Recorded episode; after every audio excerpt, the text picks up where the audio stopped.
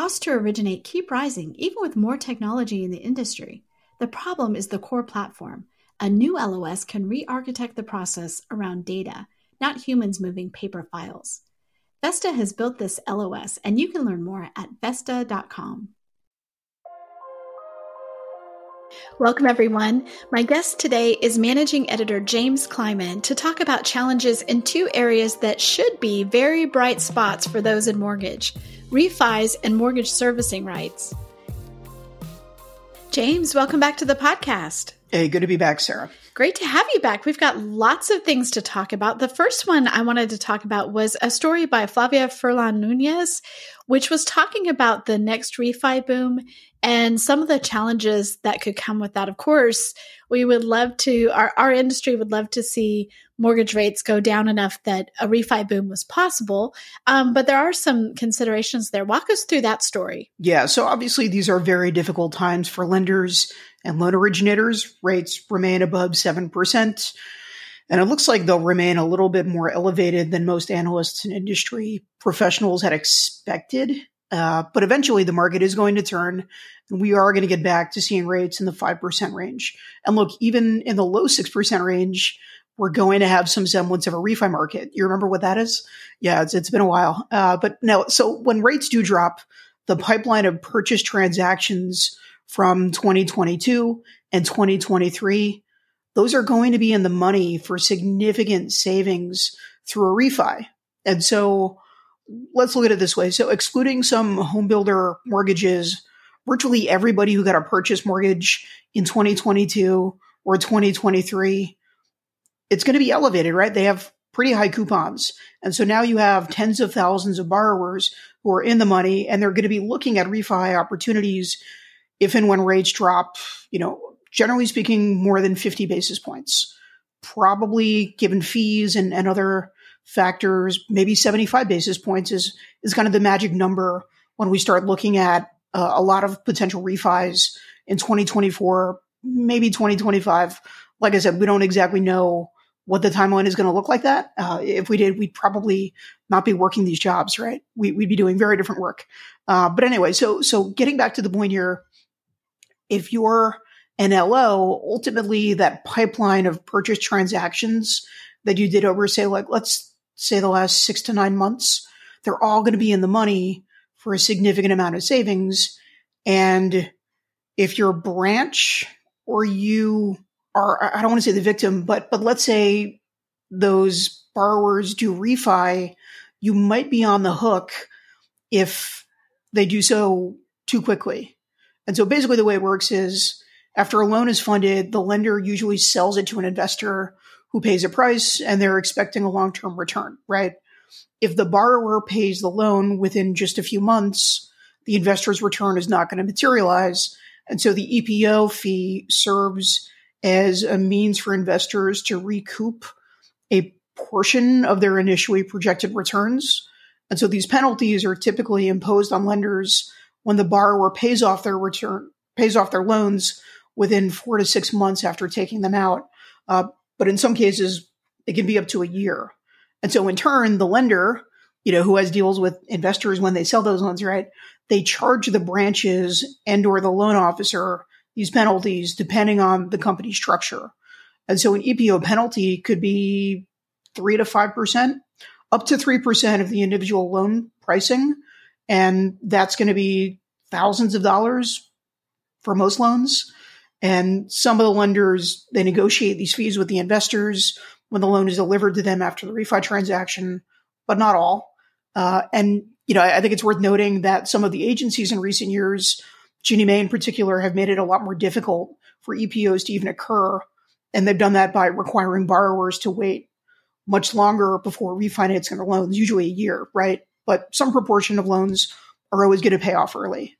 Uh, and, and so if you look at Fannie Mae and Freddie Mac, just in terms of cash out refis, which are basically the only refis that happen right now, uh, they introduced rule changes in 2023 this year, stipulating that borrowers must wait 12 months to get new cash outs after purchasing a house or getting a rate term refi or getting a cash out refi. And so, you know, there, there's a lot going on here. It's not currently a challenge with this market there's something like only 1% of loans, you know, would even potentially be in the conversation for an EPO. It's really a story that looks at we know that there is going to be a refi market. When that happens, what are the conditions that would potentially spur major EPO problems? We haven't seen major EPO problems really since probably 2020, 2021. Uh, and, and that was really a different kind of issue. That, that was what we call churning, where an LO is deliberately trying to get a borrower to pay off a loan and get a new loan multiple times so that they can you know, get more in fees. That would probably not be uh, something to worry about even in 2024, even in 2025, because it's it's just so unlikely that we're going to see you know rates drop from like what were they four point something percent, you know, to two point something percent in just a couple months. So that's not really the fear here. The fear is really if you're an LO and you have a lot of prospective borrowers that are in the money and rates do drop precipitously over the course of say six months you know how many of them are potentially going to refi and what is your liability and moreover what about the lender uh, and and some of the the policies that they have in place with their investors well, and I think the interesting thing is, um, as Flavia talks about in the story, you know, a lot of people um, who bought in the last, say, six months, a year, have been told by their, uh, rightly, by their, uh, maybe their real estate person or the um, lender, like, hey, you know, buy the house and then we'll refi, you know, uh, what is it? Marry the house, date the rate, something like that. Um, that it's not forever. But I mean, you have to manage that because um, obviously you could, you know, the LOs who did that, their their commission could be gone if it's too fast. Is that correct? Yeah, that, that is absolutely correct. I, I, mean, that phrase that you hear so often, which is, I believe it's date the rate, marry the house, um, is, is almost like word art, you know, something like you see on like cheesy Airbnb listings for real estate agents and LOs. And, and look, like they're not wrong. You know, if, if their clients are, let's say they have a rated 6.8% and a couple months later, they're down to 6.1% because maybe the Fed decides that, uh, you know, they've been on the pain train long enough and jobs start falling and, uh, you know, there, there are compelling reasons to not only hold uh, the federal funds rate, but actually start cutting rates. You know, we could absolutely see a scenario in which, you know, rates drop significantly, right? You could absolutely see rates dropping another 75 basis points. They're already in the seven ones, seven two range. You know, would anyone be shocked if rates were 6.5 four or five months from now? I mean, it's possible. Uh, I, I think generally most people expect them to gradually drop, but but yeah, that's absolutely a scenario. And so, if you're the LO, you're the real estate agent, you probably feel like you have a responsibility to tell your client and help them save money, but you also want to make sure to have the careful conversation about you know, hey, can you make sure that you wait six months, right? So that everyone's in the clear because your commission might entirely get wiped out if it's five months and 20 days. Uh, and that's because the investors are entitled to that money based on the agreements made between the LO, the lender, the branch, sometimes the borrower.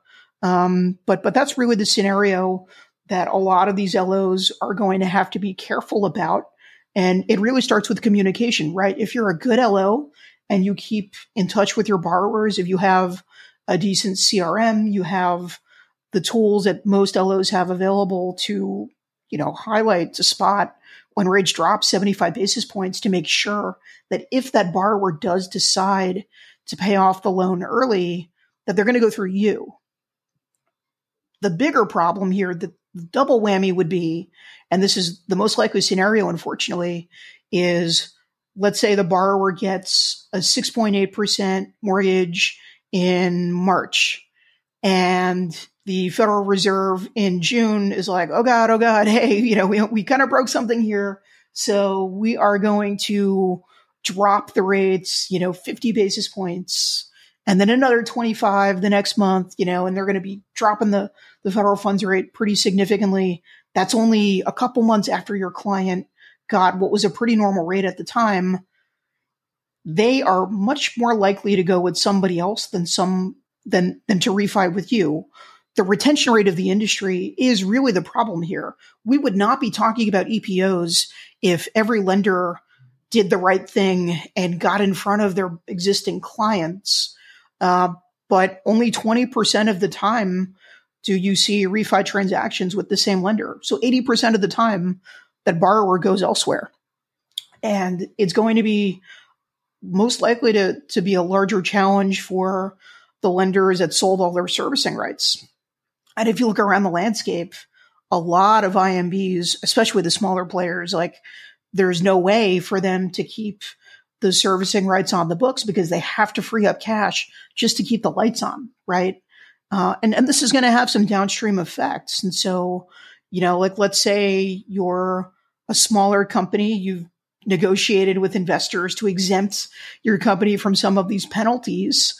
Uh, you know, if let's say you sell more of these loans to investors as a preferred partner, um, you know, you have to make sure that you're not going to get a wave of EPOs because then you're going to have to go back to those same LOs that are still struggling, still working hard for you. And you're going to say, Hey, I got to claw back your commission over the last two or three months. And that's going to put you in a really bad position. And you might just lose good LOs, um, because they don't have 20 grand or 30 grand to cough up, right? They're living paycheck to paycheck. So, so that's really the heart of the issue that we're looking at right now. And so you have to look at your investor policies before you start looking at the retention initiatives. So it would be best to get in front of this and know what you're doing on the front end, right? And because, like you said, oh, it'd be great if if they went through you. But the uh, to your point, like if you're a borrower, what might be best for you is refining, and you're not even aware that there's an early payoff, you know, problem for the person that that you did the the loan with. And in some cases you may not you know care or or or whatever. It's like what's best for you is like oh you you are going to get this lower monthly rate.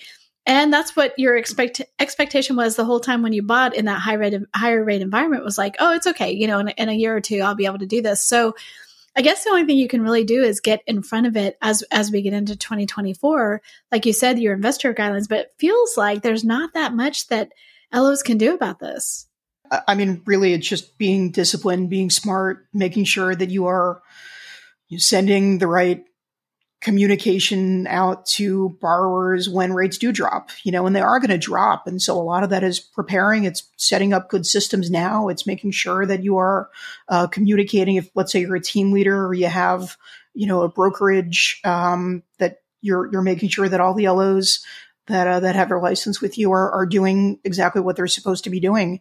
And you know, the, the best indication of being a good LO is that you get repeat clients, right?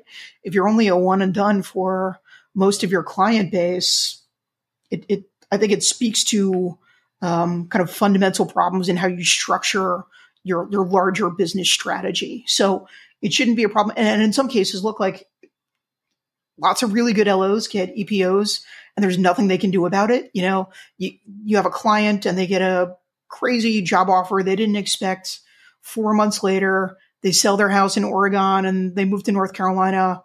Like, are you going to tell them, Hey, look, Bob, like, great. I'm, I'm so proud. I'm so glad for you, but can you wait two months to do this? Because I'm going right. to have to give back the commission. Like, that's not their problem, you know, and, and this is just, one of the risks that you run. Even if you've done everything right, you can still absolutely be a victim of an EPO that is just kind of happenstance. But generally speaking, I think if you have a good process, if you're communicative with your lender and you understand the agreement that the lender has with the investors and you get out in front of it, you should be okay. And, and like I said, this is not a problem that really anybody has to worry about for at minimum six months unless there is some crazy event that totally rocks the economy. And we have so many, so many people who are suddenly looking at 5% rates, you know, because something broke, uh, which, you know, you probably have different problems at that stage. You're probably not as concerned about EPOs because you just haven't done enough volume for that to matter in the last couple months. So, yeah, I mean, th- these are multifaceted problems, but for most people, most LOs, these problems won't even occur until I'd say at, at the earliest period, Q2, late Q2 2024, more likely 2025 even. So we're, we're just getting ahead of the story. You know, we're, we're doing our work and preparing and making sure that, uh, that LOs are aware of some of the issues here and that, you know, the investors are too. No, it, it's a great point, and you know, gosh, I hope we see lower rates before then. But to your point, to to really see that drop in a short period of time, we don't know when that's going to happen or if that's going to happen again in in the near term. So, you know, the other story I wanted to uh, talk about was on a topic that we have done a lot of different kinds of reporting on, and that's on the agency loan repurchases that we've seen. Um, starting in the spring, we really started to hear about this. It was addressed at different industry conferences. Your um, newsroom has talked to people. I've talked to people. You've talked to people about like what is really going on here. And we have a story uh, today that's out that really sees how it's rippling through the MSR market. So it feels like this story just keeps going. Um, talk a little bit about that and what we see. Yeah, so obviously this has been a major problem on the originations front, and you have a lot of independent mortgage banks in particular who feel like they've been unjustly targeted by Fannie Mae and Freddie Mac. Of course, the GSEs deny this and they say we are just looking through, uh, you know, our our loans and and making sure that they reach the standard uh, that you agreed to. And if there is a defect, you should have been better at your job the first time, right? So primarily this is affecting kind of the origination segment because it represents a major cash flow issue. If you are a smaller lender and you have to buy back a series of loans that, you know, you thought were probably fine, right? These are in most cases loans that you were, you were doing in 2020, 2021. Uh, and so it's just, it's just a very, very challenging issue because it has such a long tail. Um, and because the mortgage market is, is so intertwined with everything else, right? You know, the secondary market doesn't exist in a vacuum, just as the primary mortgage market isn't purely just, hey, you're a borrower. I am selling you a mortgage. Thank you for getting my mortgage. I'm going to keep it on my books and uh, we'll, we'll talk later when you need me or you have a question about something in escrow or, you know, your taxes go up or something and you have a question. No, typically I'm going to sell uh, you know, the MBS, and and in a lot of cases, the borrower doesn't even know, you know, the originator from the servicer. And so, when we talk about the MSR side of things and really the secondary impact, it's not exactly a pronounced issue right now for the vast majority of MSR uh, portfolios that are trading. You know, we're, we're still on track for about a trillion dollars in MSR deals this year, which is about roughly where they were last year. Uh, that's a really healthy market. Prices also have been really good. However, the industry players who spoke with senior reporter Bill Conroy, they did agree that the level of repurchase demands has increased this year, and that is having an impact on some buyers and sellers of MSR portfolios. Now, I want to mention that they also stress that agency repurchase demands are not negatively affecting the overall volume, you know, of those MSR deals that are going through and they're not affecting the prices. But on the margins, especially with the smaller struggling lenders, a repurchase risk can result in more loans being excluded from those MSR pools offered for sale. And so again, if you're already having trouble on kind of the primary market side, and then you think, okay, well, I need to sell my servicing rights to free up some cash. If you have, say, 10%, 15% of your deals that are getting excluded from MSR pools, um, then that's going to affect the structure of the deals because you know the investors are going to have to account for the rep and warranty liability exposure. And so that's going to change your pricing. So you know good pricing these days for really like a solid pristine deal is going to be about a 5.5 multiple range at this point. But again if you're a smaller counterparty and the likelihood that there is going to be a loan repurchase demand is higher, you're not going to get that return. And you're going to have to go through a lot of due diligence and, you know, where you fall on the waterfall in terms of exposure from Fannie and Freddie uh, is also going to affect the likelihood of a deal going through and, and what kind of deal you're even able to make. And so, yeah, I mean, it's a real threat. It's a real challenge. I would not say that this is something that is affecting the biggest originators, um, but we have a lot of smaller companies in the mortgage origination space. They are important companies. You know, the vast the vast majority of people go to hundreds of different lenders. You know, UWM only has what eight percent of the overall mortgage market on originations. Uh, by the way, UWM is also typically an MSR seller. Uh, you know, so in such a fragmented market. If you wipe out, you know, 100, 100 solid lenders from, you know, numbers 101 through 200, I'm not saying that that's the case here, but, you know, lenders that don't have the scale uh, that a UWM, a Rocket, a Loan Depot, a Guaranteed Rate, et cetera, et cetera, have, um, they're getting hit on the first side, right? The originations game, they have to have the cash available to fund operations. And then on the secondary side, when they go to sell the loan, if they're also not able to get the sort of pricing that they need, and you know, it it really it can really make for a very difficult environment. And, and for what it's worth, you think about the larger picture, which is if they want to raise money from outside investors to keep doing business, they can't do that either because there's just not a lot of interest in funding a mortgage bank, you know, in 2023 when rates are in the in the low to mid sevens and nobody mm-hmm. knows, you know, if things are going sideways or down. So, yeah, I mean, like I said, this is not I don't want to be alarmist. This is not something that is affecting most MSR deals, most players on MSR deals uh, but it is something that the investors are scrutinizing very heavily and and something that is affecting a lot of the smaller players pretty dramatically. I had uh, Dave Stevens on this podcast recently, um, and you know we just talked about just the how tough it is right now for um, those IMBs, right? But especially the smaller ones. Um, the repurchase are are hitting them hard anyway, and they've got a lot of things going on. So, you know, when we talk about even like, okay, um, at some point next year, you know, rates are going to fall enough to do refis, but like you just got to make it through from here to there too. And the smaller you are, it's possible that that is, you know, it's going to be a, a tough winter. So we hate that for the industry. We hate to see even more. Um, whatever small amount this is, is going to, like you said, affect those people, um, those companies the most.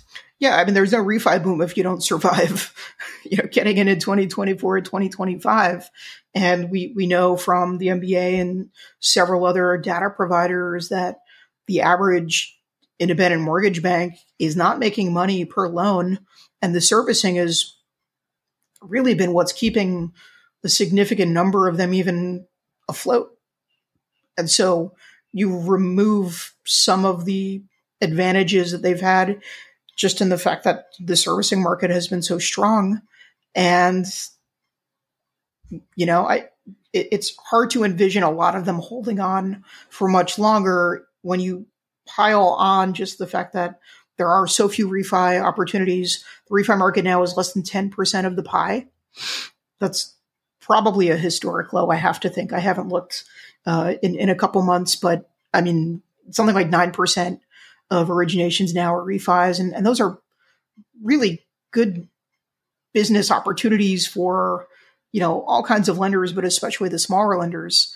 And then you factor in all of the issues they've had with the GSEs going after you know vintage 2020 21 22 loans and you can find a defect in almost every loan according to a lot of the folks that i've spoken to and then you also look at some of the other scale related issues. You, you think about some of the technology providers that you've probably relied on. They haven't yet, but they're probably going to be increasing their prices, right? And then you look at how many of your good LOs have probably fled for competitors. Uh, then you also consider the fact that credit reports are more expensive. You know, you, any advantage that you've had, any any foothold that you've had in a market that is, you know, in a normal year already pretty choppy and, and difficult. Like in the average year, you know, mortgage is not the easiest business to operate or make money in, right? I, I would I would absolutely do something else uh, if I were to start a business. I mean, who's crazy enough to start a mortgage business today, right? Let alone a small one. And so you make so many of the conditions that they're normally able to at least handle, maybe not with full grace or, you know, um, you know, perfect harmony, but they're gone now. And so you're, you're left with a lot of problems. And I, I just don't think a lot of them are going to be able to make it to June or whenever that market really does change. And if they do, how many refi opportunities are going to be available to them if they've sold their servicing rights and it's Mr. Cooper and uh, PennyMac and you know all kinds of others that that already have the the leg up. So yeah, real, real tough road to hoe. Wow. Well, thank you for uh, coming on, explaining um, what you guys are writing about in these uh, two very specific issues. As always, James, really appreciate you. Cool. Thanks for having me, Sarah.